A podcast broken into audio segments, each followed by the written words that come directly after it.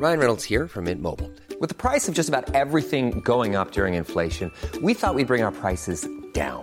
So to help us, we brought in a reverse auctioneer, which is apparently a thing. Mint Mobile Unlimited Premium Wireless. How to get thirty, thirty, how to get thirty, how to get twenty, twenty, twenty, how to get twenty, twenty, how to get fifteen, fifteen, fifteen, fifteen, just fifteen bucks a month? Sold! Give it a try at mintmobile.com slash switch. forty-five dollars up front for three months plus taxes and fees. Promoting for new customers for limited time. Unlimited more than forty gigabytes per month. Slows full terms at mint mobile dot com. Hello, ladies and gentlemen, and welcome to Hat Jam's Extras, where for the weeks in between episodes, we take a further look into the minds and the technique of some of our amazing artists. This week, we're going further into the world, the man, the jam room that is Josh Pike, as we hear more about Josh's experience as a musician and a writer. This is Hat Jam. Hat Jam!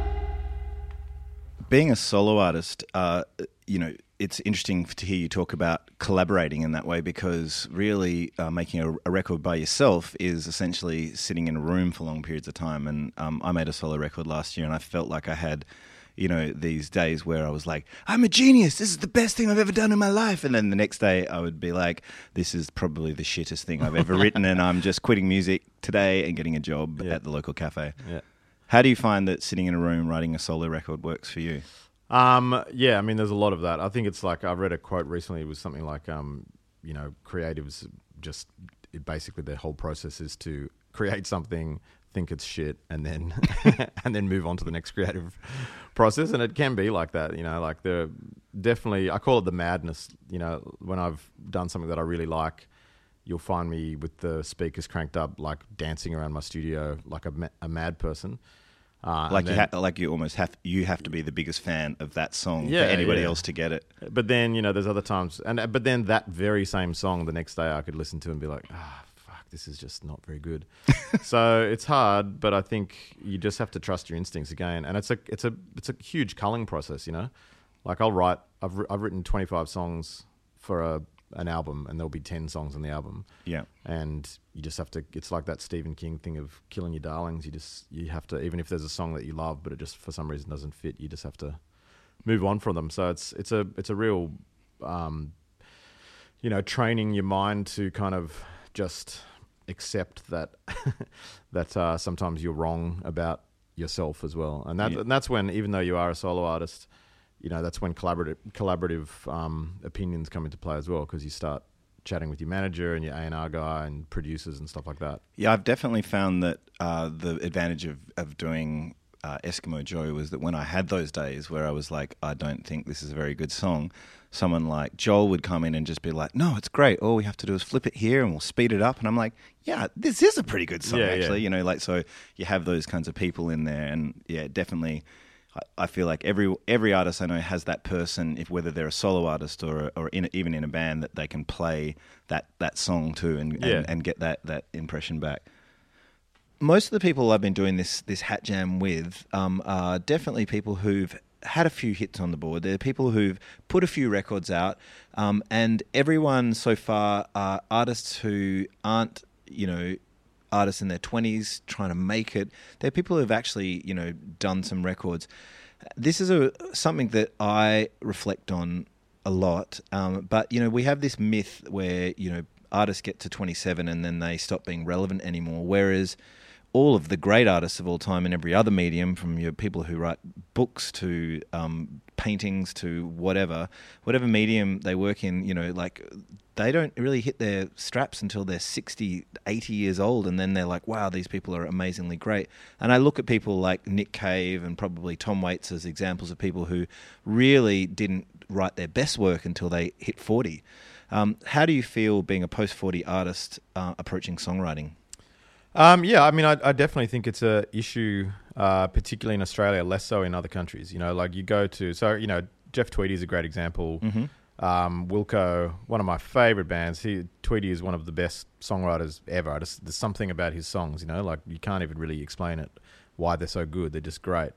Um, and he is still releasing really relevant, you know, virile records. Um, and is being lauded for it in, in the States and tours the world. And it would be very difficult to imagine, uh, you know, an an older uh, Australian artist to have that sort of... We have Paul Kelly in this but country. That's who... kind of it. I mean, I mean, it's not, you know, I've no disrespect to, you know, the many older artists that are performing and writing songs around the, the country, but it's like in terms of the being lauded for their craft, really lauded for their craft, we have very few, and I think that it's uh, it's a shame. And it's. So it's do you think that comes from the artist or from, because you're talking about the general public out there? Paul Kelly's amazing because he's prolific and he keeps sitting down and making records. Um, and I guess my question to you was, is, is that a mental um, thing that you have to go through when you sit down to write a song, or does it just not even enter your mind? It doesn't enter my mind writing songs. Mm-hmm. I mean, I just write, you know, I feel I feel creatively more uh, excited, and, you know, I feel like I have far more life experience to draw on and far more songwriting experience, production experience to draw on now than I did when I was, you know, in my twenties writing songs. So I feel like I'm writing better lyrics, better melodies, you know, more informed, making more informed choices, making, you know, we were talking earlier off air about, um, you know, I played you a demo of a song where in the past I would have overthought it and halved a section because I thought that that's what you needed to do. And now I'm just following my instincts about what sounds good. So I don't think about that kind of, those kind of restraints when I'm writing the songs, but, and I've, and nowadays I try not to think about it when I'm releasing the songs. But I do think that it's a it's a product of the industry rather than the punters or the writers that, that we kind of have this vibe in Australia where, you know, an artist gets past a certain age and then they're, they're no longer considered relevant or, or whatever. I think that's very much the industry. And I do think it's changing a little bit because of streaming. Streaming has become so much more powerful than radio or sort of youth, you know, youth media. Streaming has become... the sort of thing where an act can get uh, a huge streaming hit um, and they could be, you know, a, a twenty-year-old bedroom uh, producer or a sixty-year-old, you know, professional musician. It, do, it sort of doesn't matter. Once the algorithms kick in, it's it's about, mm-hmm. you know, the, the people the people are speaking. So yeah, I, right. I think that's kind of cool. Yeah, that's great.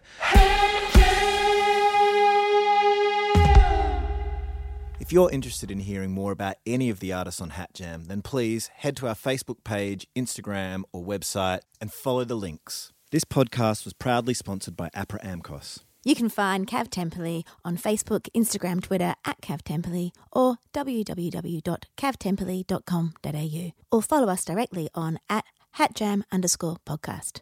This has been a Tempoli production. Planning for your next trip?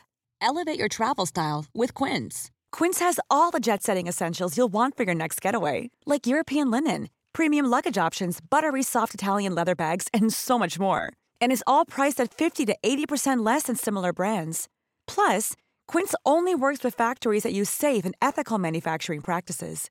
Pack your bags with high-quality essentials you'll be wearing for vacations to come with Quince. Go to quince dot com slash pack for free shipping and three sixty-five day returns.